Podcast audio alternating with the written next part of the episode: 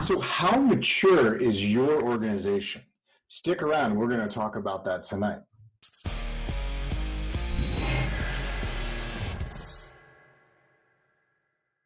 But first, good evening, Agile Acquisition enthusiasts. Welcome back to the Underground Digital Tiki Bar. It's Friday night, and that means it's time for another episode of Agile Acquisitions and Alcohol. Cheers. All right. Welcome back to another episode. On tonight's episode, we're going to talk about digital service maturity. How mature is your organization? Is it ready to adopt and implement agile best practices? A lot of organizations talk about it, but only some really have put the steps in place to actually be able to be successful. When you're a contracting officer, it's essential that you understand how mature your organization is on the digital service maturity model so that you can make sure that the best practices and agile development methodologies will be successful because the people behind implementing them understand what they need to do and have the behaviors in place to do so. If you want, you can check out the digital service maturity model tool on the TechFAR Hub website. And I'll put the link below and you can go there and it'll run through a series of questions and help you understand a rating associated with your agency's organizational preparedness. So for tonight's episode, we're going to walk through the nine different categories of digital service maturity. So here's number one, transparency and openness. How open is your organization? Are they using collaboration tools like Slack or maybe even Jabber? Some organizations use uh, some other tools. Slack has become really widely adopted but any methodology that allows people to communicate dynamically and something a little bit simpler and more straightforward than email perhaps. So are they communicating internally but also are they communicating externally? How open is the dialogue between industry and the agency? That's critically important because you need to be able to fully vet vendors and understand how their approach is going to work in your organization. Number two organizational culture of delivery it's important to understand if your organization is actually prepared to implement an agile delivery model. A lot of agencies will say they're agile, but they're really more like agile fall. They have the agile processes up front, but the process to actually release usable code to the end users still requires 30, 60, or 90 day configuration board assessments and security evaluations that occur at the end of delivery, which means you're not getting that lean feedback loop of user feedback. Number three, craftsmanship. Has the agency or organization invested in the understanding of Agile? Are people there just program managers one day and then product owners the next day? Or have they actually been trained in the methods for delivering under Agile or other continuous development methodologies? Number four, Agile Development Championships.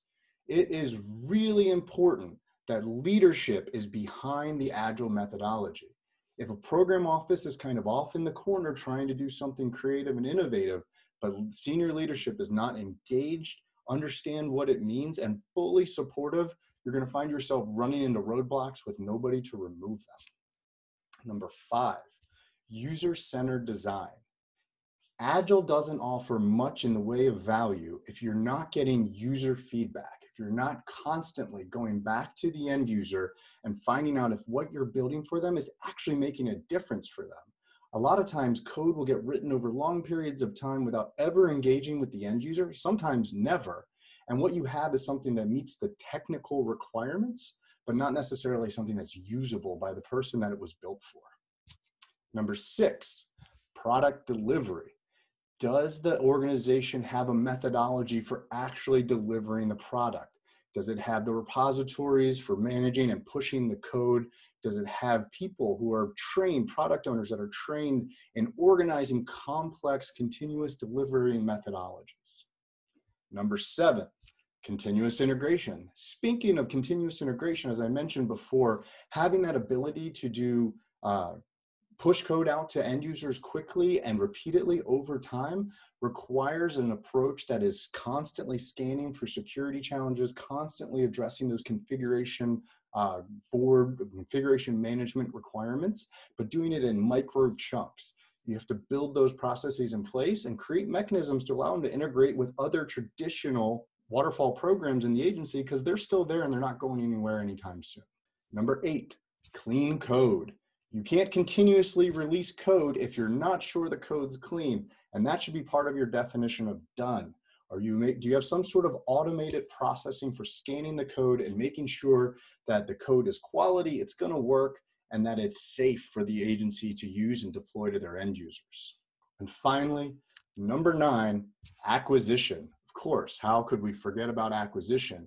Do you have a contracting organization that understands what it means to buy the repeatable process for the delivery of functional product? Is the acquisition organization going to be okay with not having 500 page system requirement documents or very detailed statements of work calling out all of the specifics of the technical requirements? Because as we know, if you're going to be agile, you have to leave room in the contract vehicle to continuously get that user feedback and then shift the technical requirements. That's where we separate the contractual requirements from the technical requirements. And it requires an innovative and forward leaning acquisition and organization to get behind that. So there you go nine characteristics of the digital service uh, maturity model. As I mentioned, you can go to the TechFAR Hub, evaluate yourself for your own programs and your own organization before you embark. There may have to be some different degrees of implementation of digital service acquisitions and, and digital service programs based on your organization's maturity. Okay, well, I hope you found this video informative. I hope you go to the TechFAR Hub and you check out that model and assessment.